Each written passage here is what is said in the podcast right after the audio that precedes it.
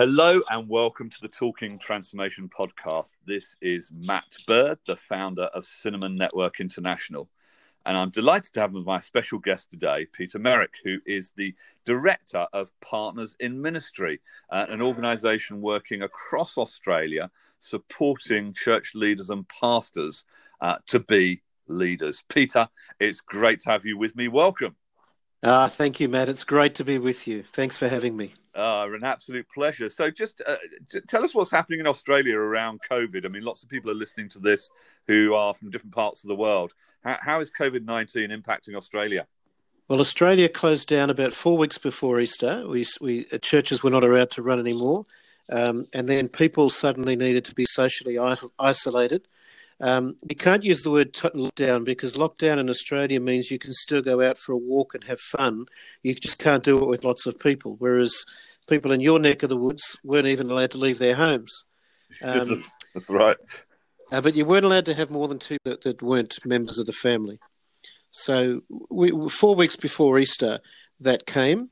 For most church leaders, the announcement came midweek uh, that there would be no church meetings the following Sunday. So for church leaders, it was an extraordinary effort to make an adjustment to normal life. Yeah. I mean, uh, I, I, think uh, COVID 19 has been the biggest digital uh, transformation uh, effort in in human history uh, because it's catapulted uh, churches into a digital age. If they weren't oh, doing so already of video and digital as live streaming uh, and digital engagement um, and I think well around the world some have thrived in that others have struggled in that and and, and, and others have, uh, have have not been able to make that transition and, and I understand, Peter, you've undertaken some extensive, uh, uh, re- well, I can call it research, but you've asked lots of questions and lots, lots of church leaders to find out what's going yes, on out there. Tell us a bit more. well, the first thing I should say is we should have bought shares in Zoom because uh, we did a survey after that first week, and then we did a survey again six weeks later, so two a week after Easter, yep. and uh, the use of Zoom had gone from about twenty five percent of church leaders knew Zoom to about 60% of church services were being u- done using Zoom in some way. So, um, a huge shift. I, I, tell you the biggest thing. Um, two things is that um, I want to say church leaders have done an extraordinary job. Uh, they had two weeks really to turn things around and work out whether they were going to do something online. 90% of churches have done something online. Uh, with their, their main meeting, and then two weeks to Easter just to get through to Easter. And so as we got through Easter, church leaders are absolutely tired. In fact, um, 60 to 70% of leaders told us they were tired or exhausted, and yet the bulk of them are enthusiastic for what comes up next. And so I think the most important thing we've learned is church leaders have done a wonderful, wonderful job, and they are tired, but yeah. they're excited about what God is doing. Yeah. I mean, uncertainty creates anxiety, doesn't it, for all of us? Yes. Yes, but when does. you've got the, the pressure of also leading significant change, um, that also creates emotional tiredness. Um, yes, it does. And, uh, and, and, and church leaders, I think, have felt this very strongly. Um, I mean, over the last few weeks on Talking Transformation, I've had a, a pastor who became a takeaway delivery guy so we could get out in the communities legitimately and knock on people's doors. I had another pastor uh, uh, in Denmark who started a drive in church, another pastor who started church on the radio. Uh, I read about a, church, a, a, pastor yesterday who wanted to engage with elderly people and started a telephone church because uh, these uh, uh, some elderly people aren't all teched up. So there's been a yeah. lot of innovation hasn't there? It's extraordinary. Um, it's extraordinary. Um, so the mission hasn't changed, has it? But Not the way we live out the mission needs to be totally different because we can't meet. Um, yeah. And I want to say, as you said, the innovation and the ability to use IT is a real blessing. But for some demographics, old school communication vehicles are the best way to go, like the old elderly. Uh, it's interesting how many people are struggling with youth ministry at the moment and trying to work out how to do youth who are much, much smarter from an IT point of view but have much, much less patience for the online platforms. And some people are finding old school. Let's catch up on the telephone. Um, Yeah. to be more effective. So, um, I want to say authenticity is key right across everything we do. Yeah. Telephone, internet, driving, radio. It's uh, it's keeping it real. Keeping it real. I love the idea of driving, which is very old school, right? Yeah, very But it's school. possible. Quite retro, It's- isn't it? That's right, but it's possible.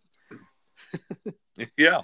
So, you know, at- this time, I think you know we're life is becoming simplified for Yes. us in many ways, uh, and if we pare back um, what it means to be Christian uh, to what Jesus said, it meant the two most important commands were to love God and love our neighbour.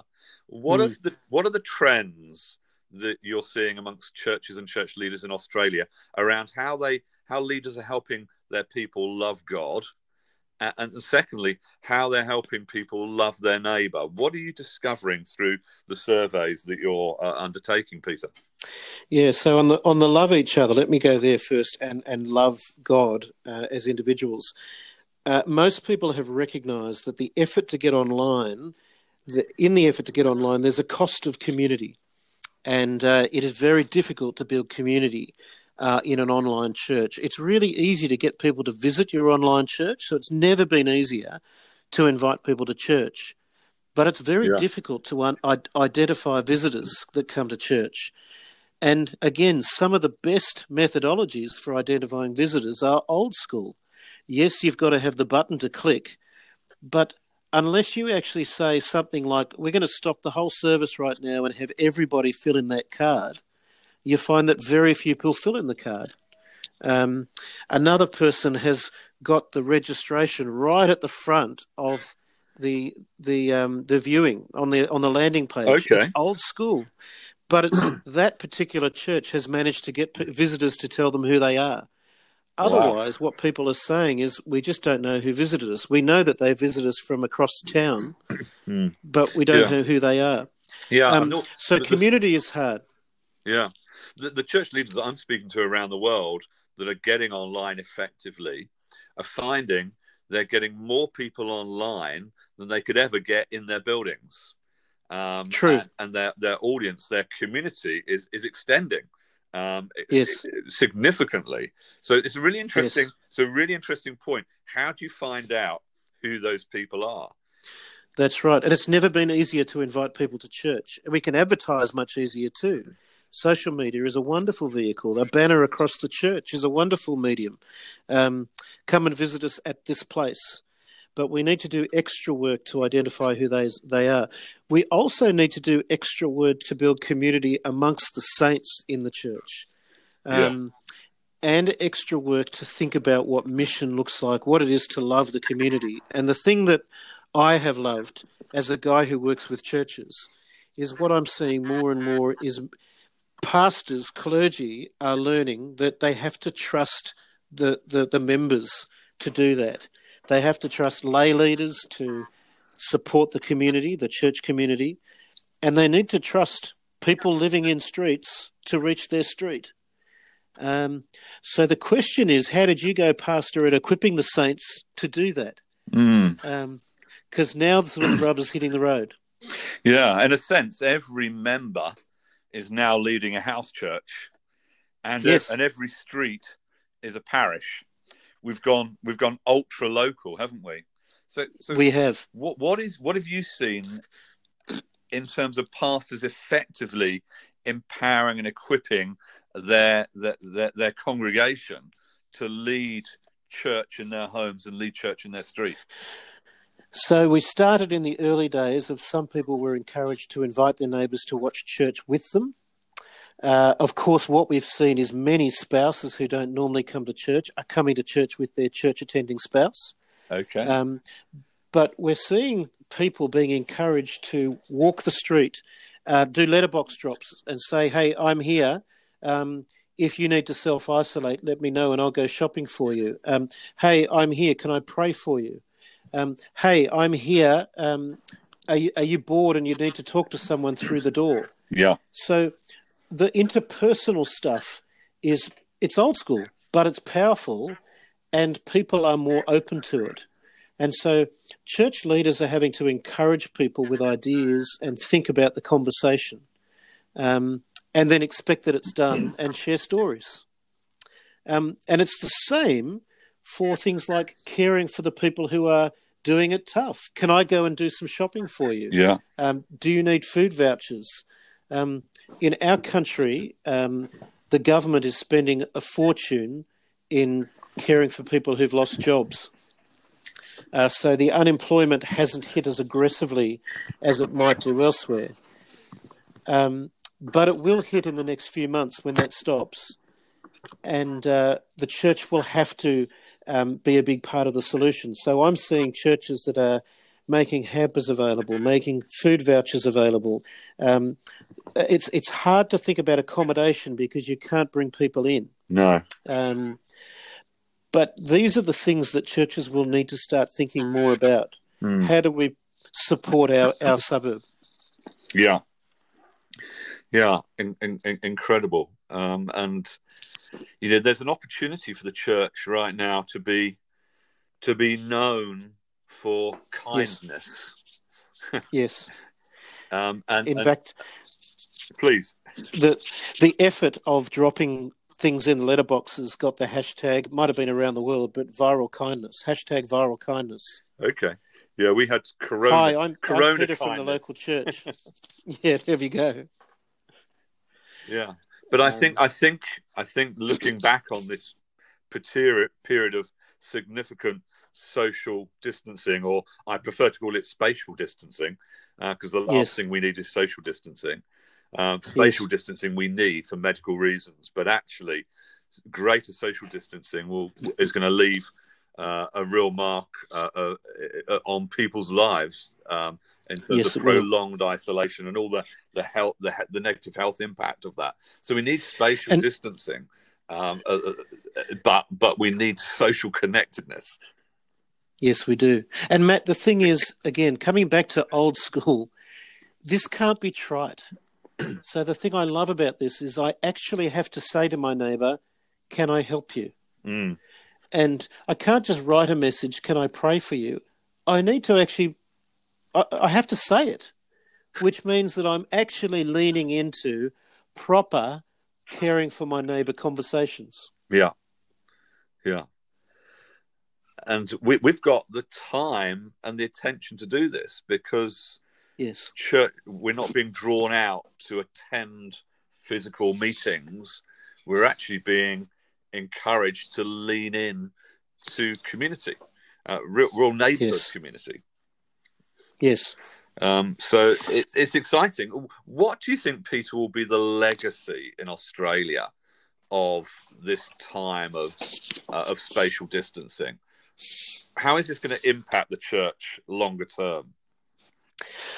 I think there will be there are risks to the church in that uh, people will learn to be fringe again if they enjoy being if they enjoy the spatial distancing approach to church that is a risk so the connectiveness is is is really important I actually think we needed a good swift kick up the backside, and we've just got it. Um, we certainly have. Our, yeah, our whole society has just realised they can't trust everything they, they think they can trust, and that includes the church. The church, I think the legacy to the church is that the only one we can trust in is our, our God, who is in control of all things, and we have a duty to bring his love to our neighbours who need him like nothing else. And so the legacy, I think, is I use the word authenticity, but I think authentic, authentic Christians. Yeah. I think you start to think about what it is to be uh, legit, or as I lived in Thailand, we would say jing jing Christian. jing jing Christian, legit. I like yeah. that. Yeah. I like that. You know, this is this is coming out time. Are we are we simply private members clubs who exist yes. for our members, or are we actually what we're we're called to be, which is the only institution in society that exists for non-members?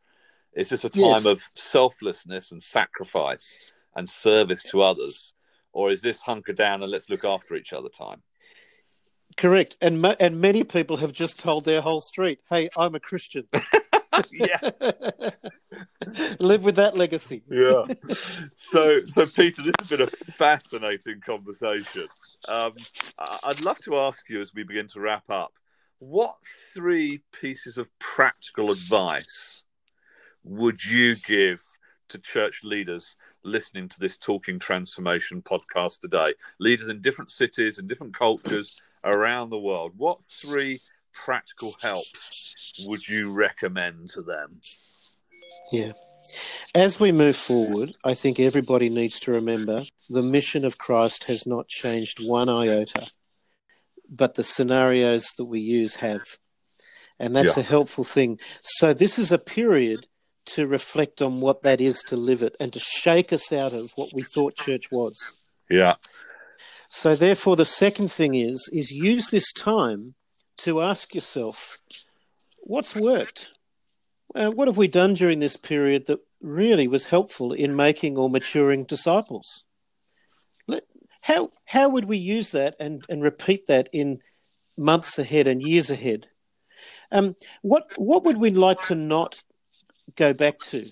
What are yeah, the things we stopped doing that we shouldn't reinvest in? yeah, Um, this has got to be a time of reflection on those things, which is living out the mission in practice. Mm. And the third thing I want to say um, is sustainability.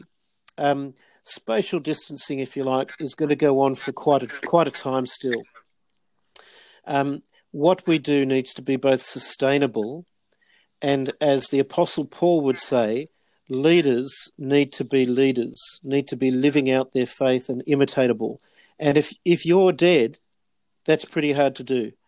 Um, you need to be um, making sure that what you do is sustainable, um, is repeatable, yeah, and and therefore thinking about how you pass the, the workload to the arms and legs that God has given you. Mm, Um, beautiful. We we read in the scriptures that He's gifted us with people who have different gifts. Let's remember that, and church leaders remain church leaders, not church operations managers, Mm. so that the mission can continue. Mm, I love that. So the mission is the same, but our methods are changing. Um, is my first thing I heard you say. The second thing is, what are we learning, but also what are we unlearning? You know, there are new things we're trying, but also let's re- let's not just default back to what we were doing. Let's let's unlearn some things and stop doing some things.